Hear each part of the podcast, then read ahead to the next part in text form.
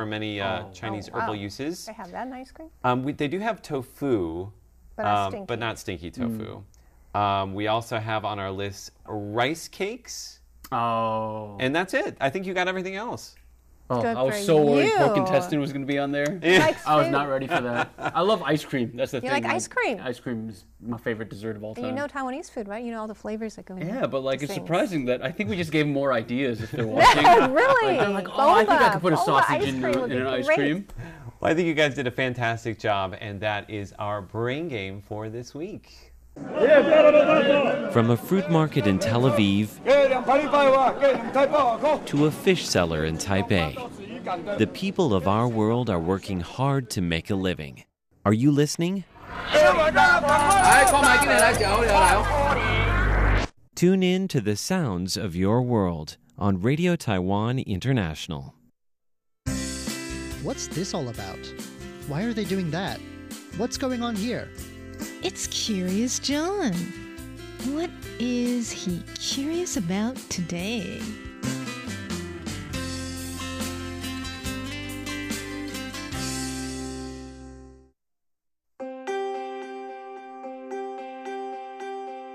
It began as a popular entertainment performed seasonally by farmers. And while it's since evolved into an elaborate modern art form, its simple rustic roots have never really been forgotten in the countryside that gave birth to it.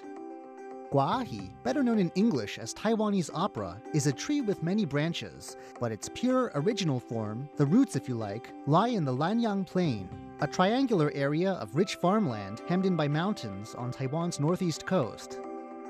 The tree metaphor is more than a convenient way of explaining the art form's growth.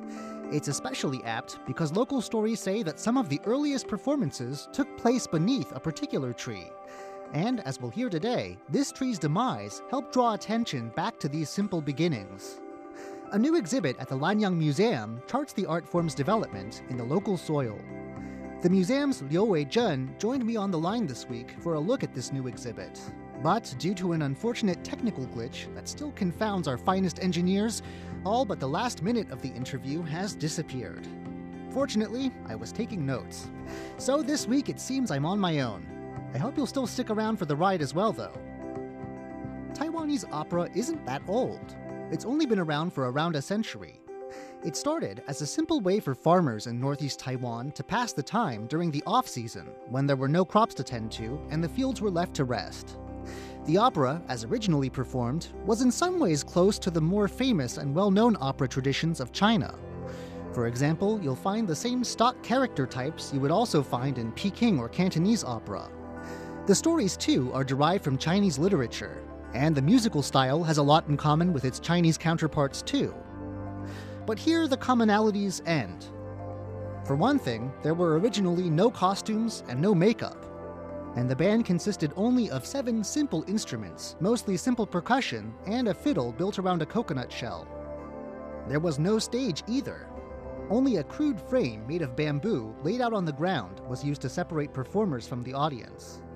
And unlike Peking opera, for instance, Taiwanese opera, as traditionally performed, has a body of only four plays.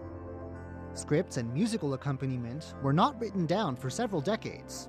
They were instead passed down orally. And the performers were just country folk entertaining one another, not professional actors or musicians in any sense. The time when this art form starts to emerge roughly coincides with the beginning of Japanese colonial rule on Taiwan. In the countryside, the fledgling opera was allowed to find its own path undisturbed. But from around the 1920s, things began to change a little bit. Firstly, professionals started taking up the art form and making it a bit more fancy. It also started to find audiences outside its home area on the Lanyang Plain, gradually spreading in popularity across Taiwan. Unlike the other entertainments available at the time, like puppet theater for instance, this was a uniquely Taiwanese art form, one that had inspiration from elsewhere but grew up entirely in Taiwan. The period leading up to World War II was a tough one for Taiwanese culture, and it might have spelled the end of the local opera altogether. Ms. Liu said that Japanese colonial officials made assimilating their Taiwanese subjects into Japanese ways a priority, and local cultural expression was repressed. But performers of the opera kept on in secret. They would dress in Japanese clothing, and they'd be on the lookout in case any policemen or officials came around for a sudden inspection. If that did happen, they would suddenly switch to Japanese military songs and pretend like that's what they'd been performing all along. In the post war period, everything should have been good for performers of the local opera. Japanese rule ended, and the pre war restrictions were lifted. The new Republic of China government was not a big fan of the Hokkien vernacular in which the plays were performed, preferring the new official Mandarin Chinese. But it seems like the new officials largely left the opera alone. Radios and later TVs came into almost every household as Taiwan grew more prosperous through the post war decades. And far from competing with the opera, these new gadgets spread its popularity even further. Opera troupes seem to have made the leap to radio, TV, and even film flawlessly. The problem was that there was now other competition, and Taiwanese opera would have to adapt to compete. These were older and more elaborate forms of opera brought over to Taiwan after World War II by Chinese refugees fleeing communism. These are forms that are probably better known overseas, forms like Peking opera and Kunchu. The actors in these types of opera often had beautiful costumes and fantastic makeup. And while this wouldn't have been a problem in the days of radio, once televised opera became popular, something had to give. If Taiwanese opera troupes were going to compete, they had to make their presentation more exciting. Their actors would need dazzling costumes of their own. And if they were going to serialize productions like other troupes, they'd also need new plays. The four old storylines alone just wouldn't cut it. Taiwanese opera troupes borrowed heavily from the other competing opera traditions, and new writers came in to create new plays with exciting backdrops, elaborate props, even replacing the small bands with bigger orchestras with an expanded range of instruments. There was now more choreography and maybe even room for special effects here and there. Ms. Liu made it clear that this wasn't necessarily a bad thing. People loved it, in fact, but it was different. Ms. Liu describes it as a child art form, grown from the parent but clearly distinct from it. You could say that the original Taiwanese opera was just evolving, but to some, it also looked like it was losing its identity. And while still performed in the local language, it also risked becoming just a copy of all the other traditional operas out there. Then came the 1980s. A typhoon struck the Lanyang Plain, and a certain tree, said to have shaded some of the first performances of Taiwanese opera, was toppled. This, for some local aficionados of the art form, was a wake up call, a call to bring Taiwanese opera back to its roots. From that point on, some local troupes became determined to recover the original and simple rustic spirit of the form. Professionally polished, yes, but not so concerned with mass popularity and pizzazz. Local arts groups and theater troupes got the support of the government in doing this, and the results are on display in this exhibit. Here, the stories of several local troupes are told, and the objects they use in their performances of the same four old classics are displayed as well. Well, here we come to the one part of the interview that was saved. It's time for Ms. Liu to have the final word. 剧团团员有帮我们拍影片，继续重现整个头饰，然后化妆，整个呃从无到有的一个过程，然后希望让民众觉得说可以体会说、呃、这个妆是怎么样从无到有的发上。 There are musical instruments, a range of costumes, some dating as far back as the 1950s, plus backdrops, a range of tools used to apply makeup, and even a display of hair ornaments worn by actors. She says that in addition to all the objects, there's also been a film made for the occasion of the exhibit by one professional local troupe active today. This film showcases how actors go about preparing for their performances. And while there may be adaptations, like stages, instead of a bamboo rectangle on the ground, you can get an idea through their displays of what the original Taiwanese opera, or guahi, looks like in its place of origin. The tree that we mentioned earlier, the one that shaded the first performances of the opera, may be gone. But by reminding people of the opera's roots, it's given the form a second life and helped keep it from being totally absorbed by other traditions. If you happen to be in Taiwan, you can catch this exhibit, called An Exhibition of Local Taiwanese Opera in Yilan, at the Lanyang Museum through March 2nd next year. I'm Curious John, and with any luck, I'll see you again next week.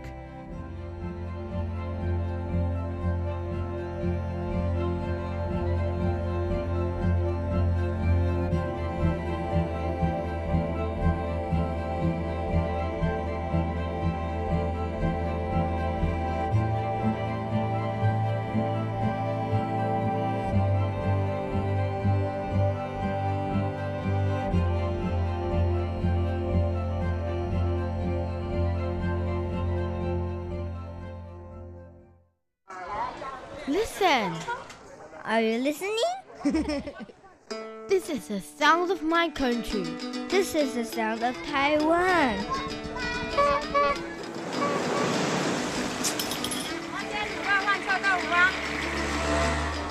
嘅头前后边我哋嘅。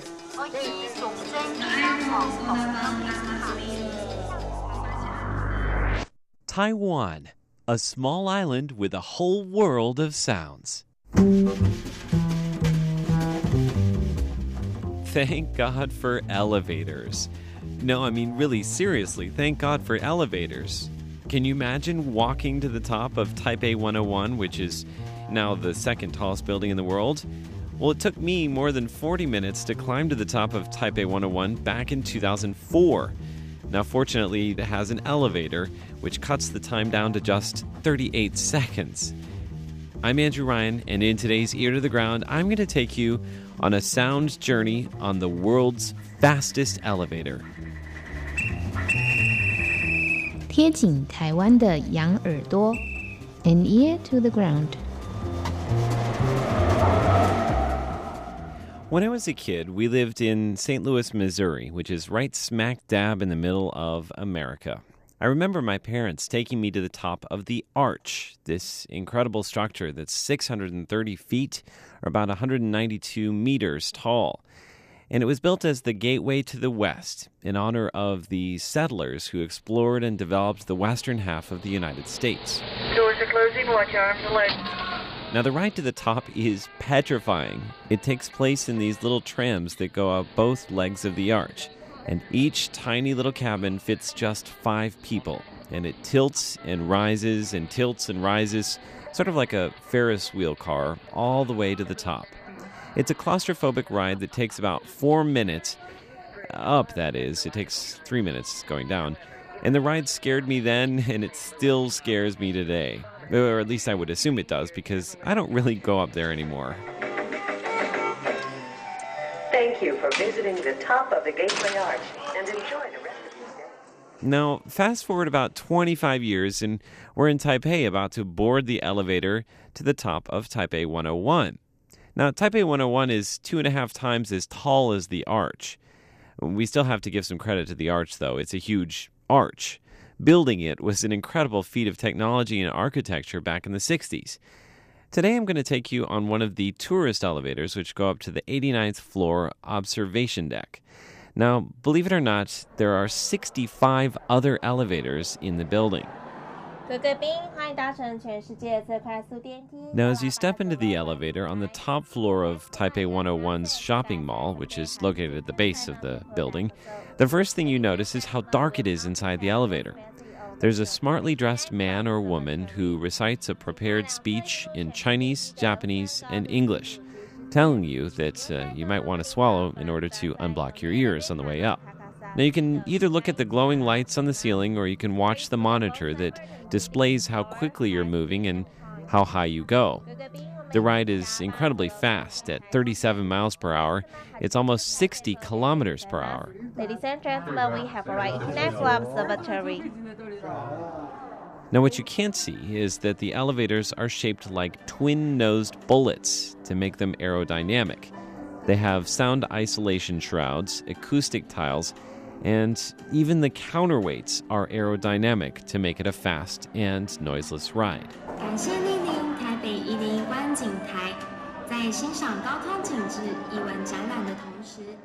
At the 89th floor, you step out onto an observation deck.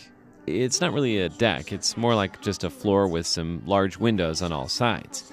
And you can listen to an audio guide or you can wander around on your own, matching the maps to the view from the windows.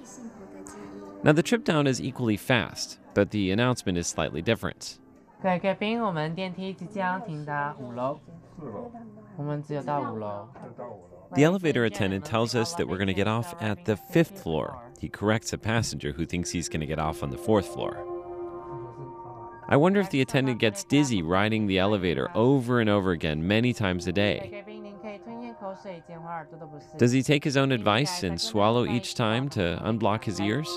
You may swallow to equalize ear pressure. I wonder if after work he gets that sensation that the ground is still moving.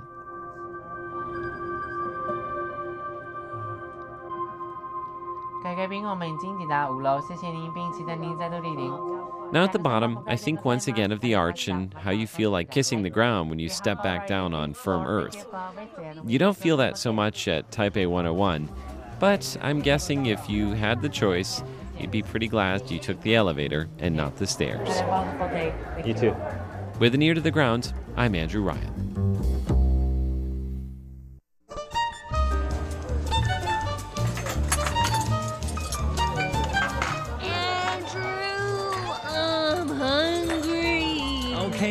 pull yourself together already. It's time to feast. Sit down at the table with Andrew Ryan and Ellen Chu on Feast Meets West. 欢迎光临，欢迎光临，欢迎光临。先生，请问你们几位？两位。 Hello, welcome to the feast, and this is Ellen Chu. And this is Andrew Ryan. Hello. Hi, what the fork is going on? Oh my goodness. I'm talking about forks. What are you talking about? Okay. you kind of like, you know, surprised me with that opening. Sorry about that. All well, our show today is called For Fork's Sake. Why are we talking about fork? Okay, fork is a Western utensil. Yeah, forks are a Western utensil. Mm-hmm. But you know what's interesting is that I noticed that there is a certain place in Taiwan where they always serve forks with the local cuisine. And I'm not talking about Western food. Okay. I'm talking about there are certain foods that you always get a fork with. We're going to be talking about that a little bit later on in our show. I Mhm. have to tell you first, though, I have this funny story where I went into a restaurant Mhm. um, and I ordered some Chinese food. And uh, the woman came over and brought me a fork. Mm-hmm. And you know, as a foreigner in Taiwan, I always think like that means like they think I can't use chopsticks, right? Uh huh. And I was like, oh man, like I can't believe it. Like, how long? I've been here 20 years. Can't you tell I'm Chinese? I mean, I would be super skinny if I couldn't eat the local Mhm. food with chopsticks, right? Right. And so, but I thought it was kind of nice anyway. And so, but anyway, I put it down and I ate my meal with chopsticks anyway, as I'm used to. Mhm. I mean, some foods are kind of weird to eat with a fork, don't you think? Like Chinese noodles or rice. Or, you know, stir fry vegetable. Yeah. You know, you kind of like use the fork. It's hard. And um, yeah, rice is hard. It's yeah, rice difficult. can be super hard. Porridge. Yeah, well, porridge. You can't use a fork. So anyway, I finished my meal, I paid for it, and I walked out and I left the fork on the table. And a different waiter came running after me and, and was like, Need a chazi, need a chazi, your fork, your fork. And like everyone in the restaurant turned around and looked at me and I was like, No. I was like I was like, I'm sorry, that's not my fork. Really? I was so embarrassed. My whole face turned red. No, I think that fork is your missing buddy. My missing Yeah. it's like, take me, take me. Take me home. Right. So anyway, after that happened, it got me thinking about like forks Mhm. and why we use forks for Western food, but not for like Asian foods usually. Mhm. But then I was served a fork with a local Taiwanese treat one day, and I was like, oh yeah, we actually do use forks for Mhm. certain very often. I think Taiwanese like little eats like 小吃, Mhm. um, actually do come with a fork and not with chopsticks. And so I Oh. thought for today, for our show, we're going to dive into the fork, the mystery behind this utensil. Okay, so it's not the Forky from Toy Story, but this is the Forky that follows Andrew Ryan around. That's right. So, shall we start off by looking at the things on our menu today? Okay, check it out. In our first course, we'll begin with a quiz again about the origins of the humble fork. That's right. We're going to test Ellen Chu and see how much she knows. To be honest, I didn't know any of these answers before I Really? figured out the quiz, so it's all new to me as well. In our second course, a look at Taiwanese foods that are often served with a utensil that has tines, Mm-hmm. mm, or prongs, I guess you could call them. Right. And our third and final course will be sampling wan gao, Mhm, hua hua gui. A food that often is eaten with fork.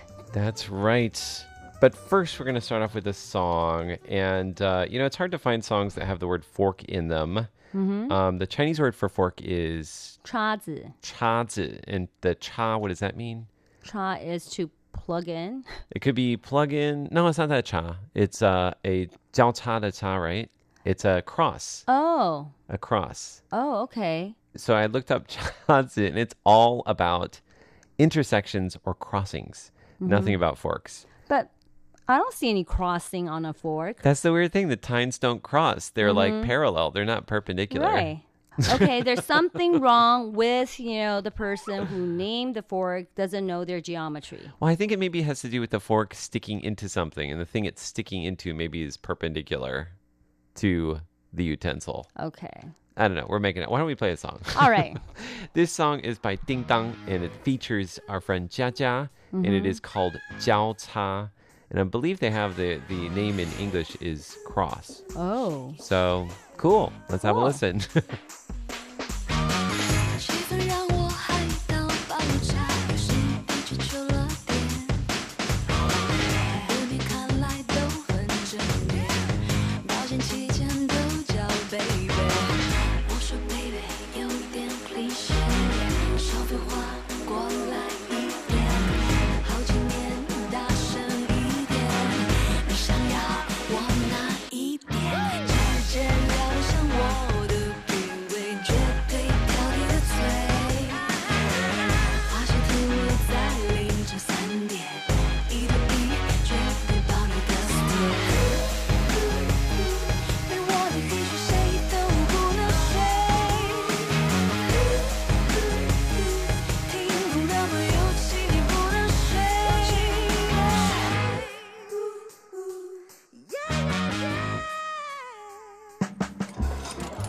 First course.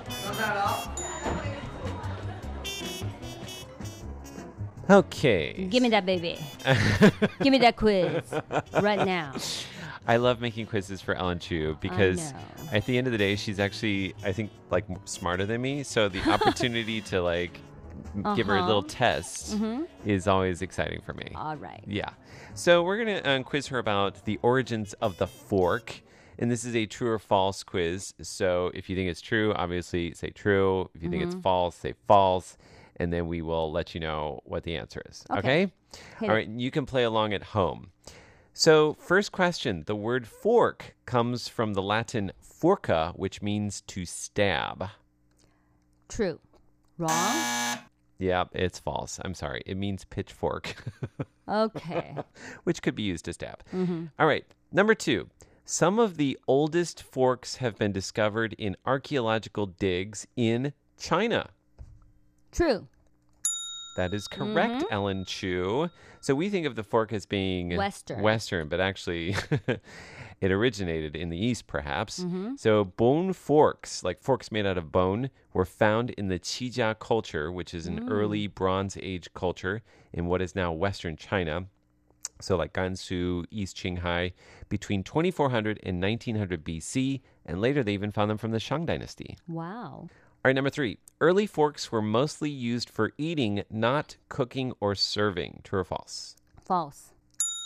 That is correct, Ellen Chu. Mhm. So, cooking utensils were used in ancient Egypt, and cooking and serving utensils were used in the Roman Empire, and then table forks came Mhm. later. All right, number four. By the 11th century, table forks were increasingly common in Italy because of their local love of pasta. True. You're doing very good, Ellen Mhm. Chu. Very nice. All right, number five. In some parts of northern and western Europe, they were slow to adopt the fork because they thought it was too masculine to use a fork. True. The opposite is true. They thought it was an Too- unmanly Oh, Italian feminine. affection. Right. Can you imagine a big guy using a dainty fork? Ellen just did a stabbing motion. Right. I can think. I think it's very I know manly. it's manly. Super manly. You know, Aquaman has a huge fork. has a huge fork. Right? I think he eats stuff off of that Right. fork too, right? Uh-huh. For sure. All right. Number six, the fork was not common in North America until the time of the American Revolution. Hmm. True. That's Mhm. true. Right. So it was a little bit later in uh, North America than it was in other parts of the world. Mhm. Uh, final question. Now, there are many different types of forks. In fact, the Wikipedia fork entry lists 35 different types of fork. So, true or false, one of those forks is the asparagus fork. True. Very good, Ellen Chu. Only two wrong. Only two Uh, wrong out uh-uh. of seven. You did very Uh-huh. good. Thank you. So, do you um So do you admit at the end of the day that I am smart? you're really forking smart. Okay. I am forking excited. this is this is this show where, where we almost get in trouble, but we don't because we're We talking about don't. forks. Forks, Okay. Um. So your preference at the end of the day, forks or chopsticks? Fork. Why is that? I like it because you can use it kind of like a semi spoon Mm-hmm. and you can also fork it, you know, and Mhm. really stab into food and you can curl noodles. So I think, you know, it's versatile. It's versatile. so yeah. for me, when I eat curry rice, I like to eat it with a fork. Oh, that's interesting. Mhm. You know, it's funny. Uh, in Southeast Asia, for a lot of times when you eat those rice dishes, you, you eat it with a fork and a spoon Mhm. together. And the first time somebody gave me a fork in a restaurant like that too, I was also like, "Wait, what? Why are you giving me Mhm. a fork?" And I looked around, and everybody else was using um, forks, and I was trying to use chopsticks, and I was like, "Oh, I'm the idiot." Right. Like, seriously, like reel it in, Andrew. Mhm. Yeah. Um, I like it too. I think you can you can scoop and you can stab. Right. If you stab with chopsticks, you get in trouble. Exactly. Did you ever um, get in trouble when you were little Uh, yes. for stabbing things with your chopsticks. Right, but I still stab things with one chopstick, you know, like corn, Mhm. corn on a cob. That seems like to make a lot of sense. I think. Mm-hmm. Um, now, one of the things I think is very interesting. This is a variation on a fork. Is the spork? What's a spork? A spork is actually a spoon-shaped fork. Oh, So I've seen it. it, it it's like roundish, right? yes. So a lot of camping equipment they sell sporks, so you don't have to have a spork. A for, So you don't have to a bring a spoon and a fork. So this is a spork.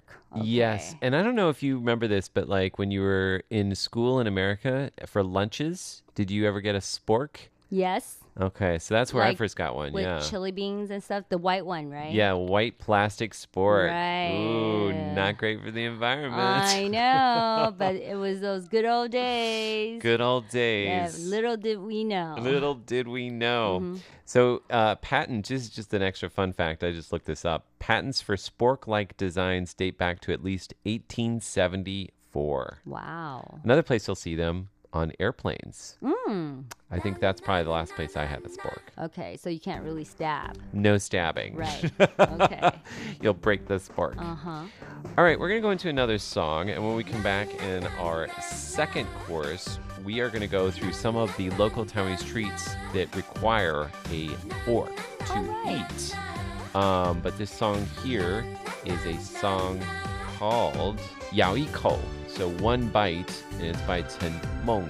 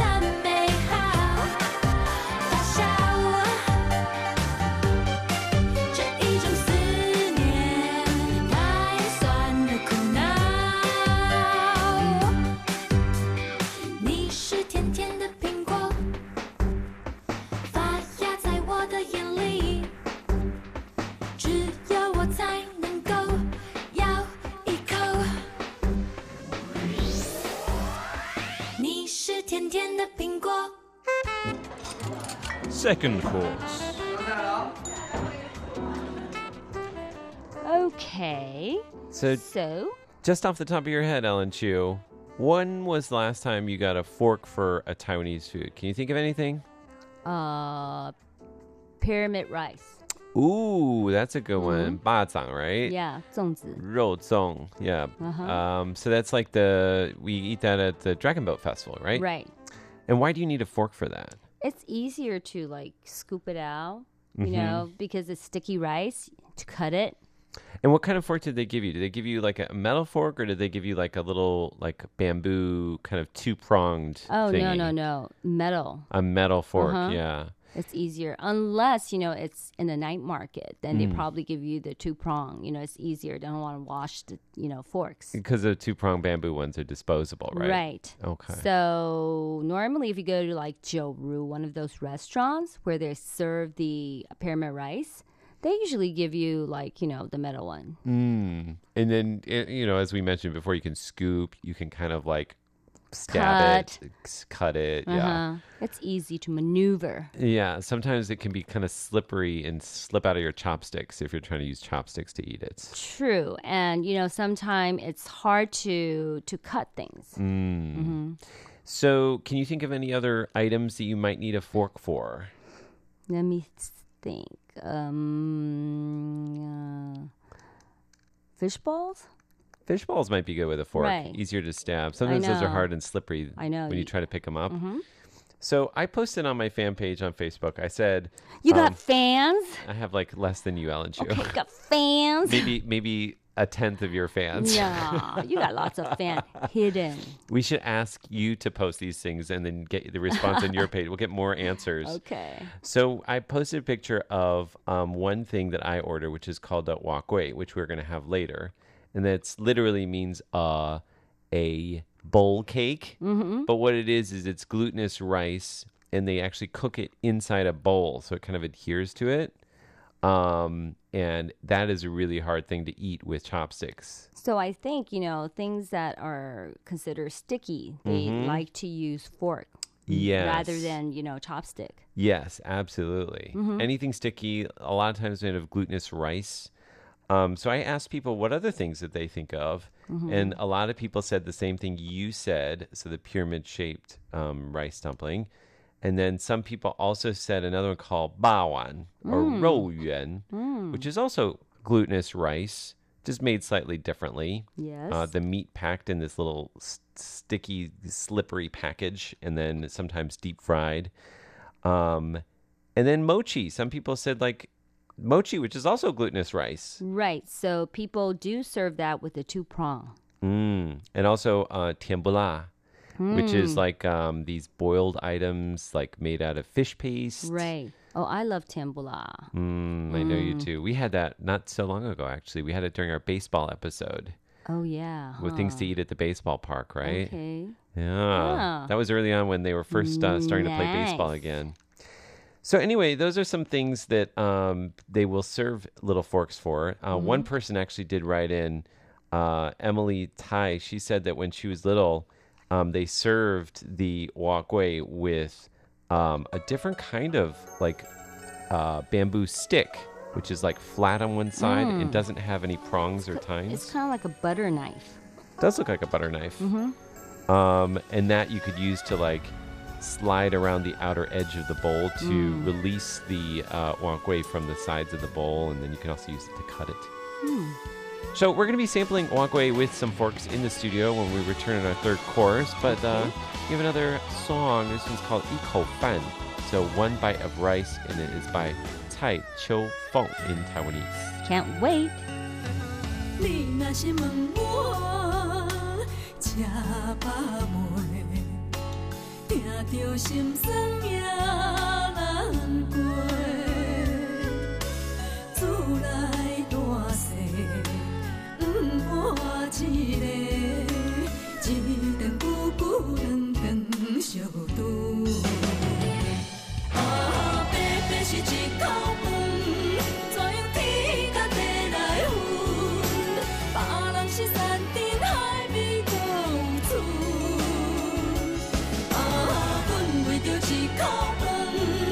是命甲无是运，但是天公袂记咧疼惜阮，一个人是看命爱认论，啥物款难注定吃啥物饭，为着生存，为着一口饭，咱用咱双手。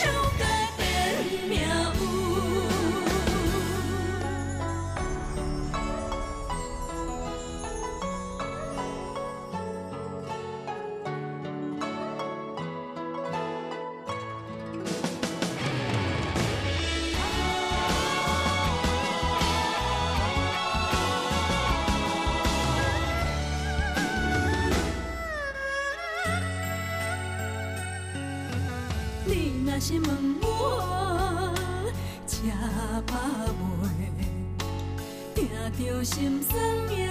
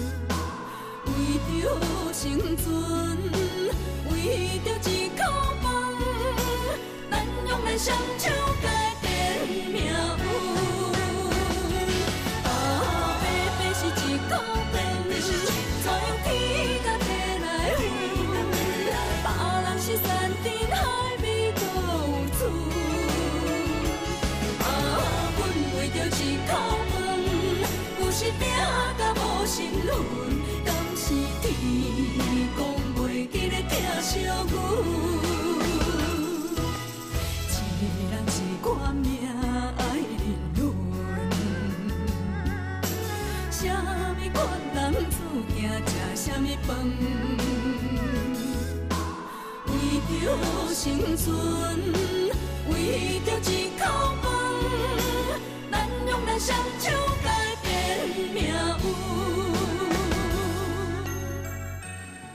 You're listening to Feast Meets West. Third course. Okay, I smell the garlic Mm-hmm. Give me some of that garlic, baby. and I see the forky. Okay, so what we have here is a big mound, a an orb of glutinous rice Right. with all the fillings. Mmm. We have pork and um, egg Mhm. and mushroom and a nice brown sauce Mmm. with the so good. umami flavors and some garlic in there. This is super umami. Mmm. Mmm.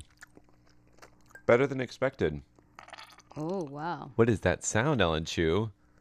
it's caught in my tummy. Mmm. Mmm. Mm-hmm. I noticed why they use a fork. 'Cause you Mm. need to cut it. The reason that when you're eating this, it's easier to cut. Mhm. And inside the filling, there's a lot of you know like meat and stuff. To stab. I know. It's the cutting, the scooping, and the stabbing. All the aforementioned verbs. Mm-hmm. Mm-hmm. Wow. This is yummy. Where'd you get this? I got it at a, at a place called the Home of Walkway. Oh. so in order to get really good walkway, you kind of have to go to a more traditional part of the city. And so Uh-huh. I went to Wanhua, Mongjia, Mhm. Monga, Monga. and uh, found the shop. You know what time they open in the morning? Five. Like seven ish. Wow. Yeah, which is, I mean, five is probably earlier, of Uh-huh. course. Um, but 7 a.m. for a place that sells walkway, that's something I would normally just eat at lunch or dinner. But a lot of people eat this for breakfast. I'm starting to realize that. Mhm. It's really interesting. Now, what else they sold at the restaurant? This is super interesting too. They also sold um, bawan, which is another glutinous rice package of sorts.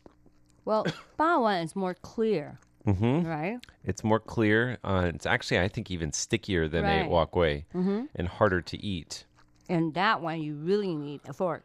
For Mhm. sure. So that Mm. was interesting that the same restaurant sold two of the top 10 items that you need a fork for in Taiwan. Wow. They're like, let's do a whole menu of things that you need a fork for.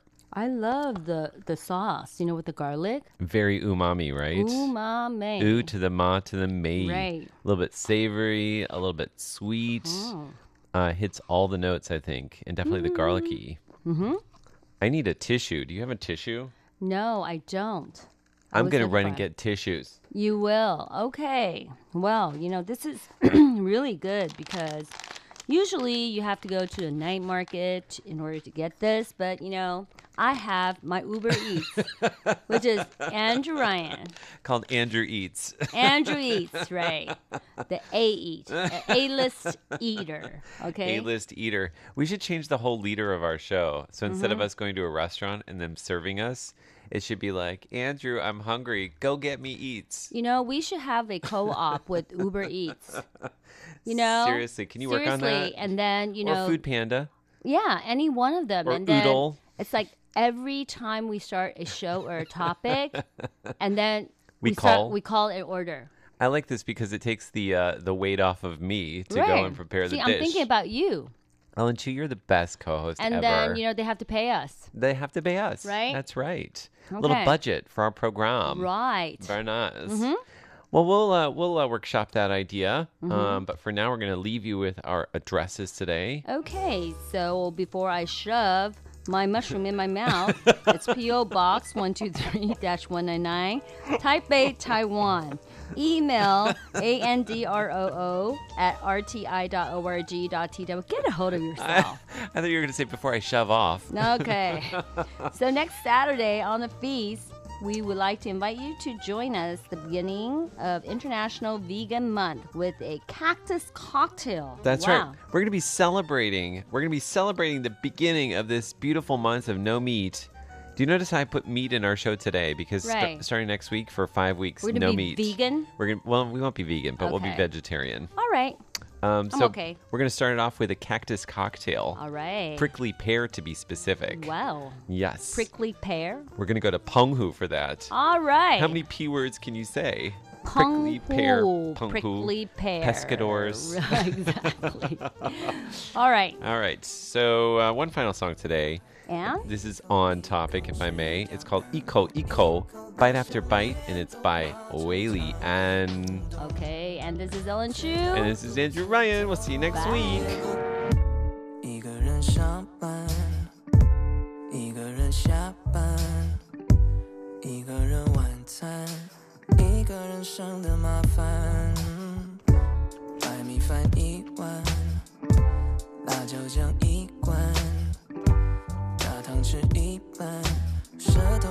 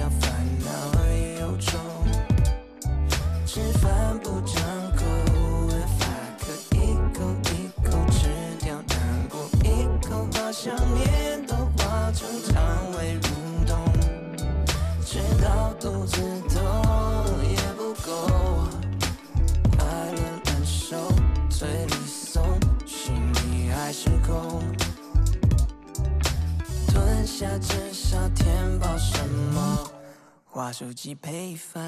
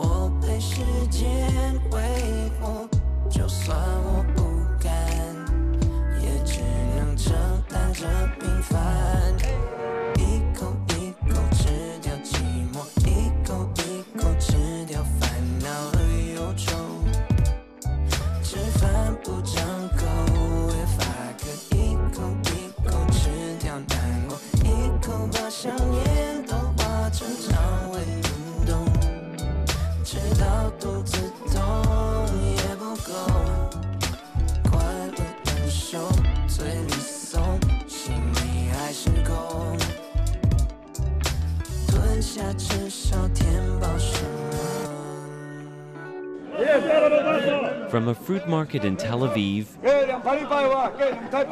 to a fish seller in Taipei, the people of our world are working hard to make a living. Are you listening?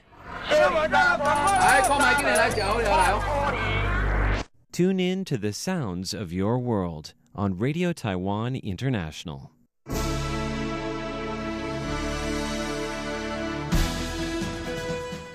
Thank you for listening to Radio Taiwan International, broadcasting from Taipei, Taiwan. Check out our website at english.rti.org.tw. Again, that's english.rti.org.tw for the latest news and features from Taiwan. You can also listen to our programs and watch videos as well. Our 60 minute English language program can also be heard every day at the following times and frequencies. In southern China and South Asia from 1600 to 1700 UTC on 9405 kHz. Again, that's in southern China and South Asia from 1600 to 1700 UTC on 9405 kHz. And in Southeast Asia from 0300 to 0400 UTC on 15320 kHz. Again, that's in Southeast Asia from 0300 to 0400 UTC on 15320 kHz. We'd love to hear from you. Please send your comments to PO Box 123 199, Taipei, Taiwan. Again, that's PO Box 123 199, Taipei, Taiwan. Or send an email to rti at rti.org.tw. Again, that's rti at rti.org.tw. Also, visit us on Facebook. The address is fb.me forward slash Radio Taiwan International. Once again, on Facebook, we're located at fb.me forward slash Radio Taiwan International for videos, photos, and news of interest from Taiwan. Thank you once again for listening to Radio Taiwan International.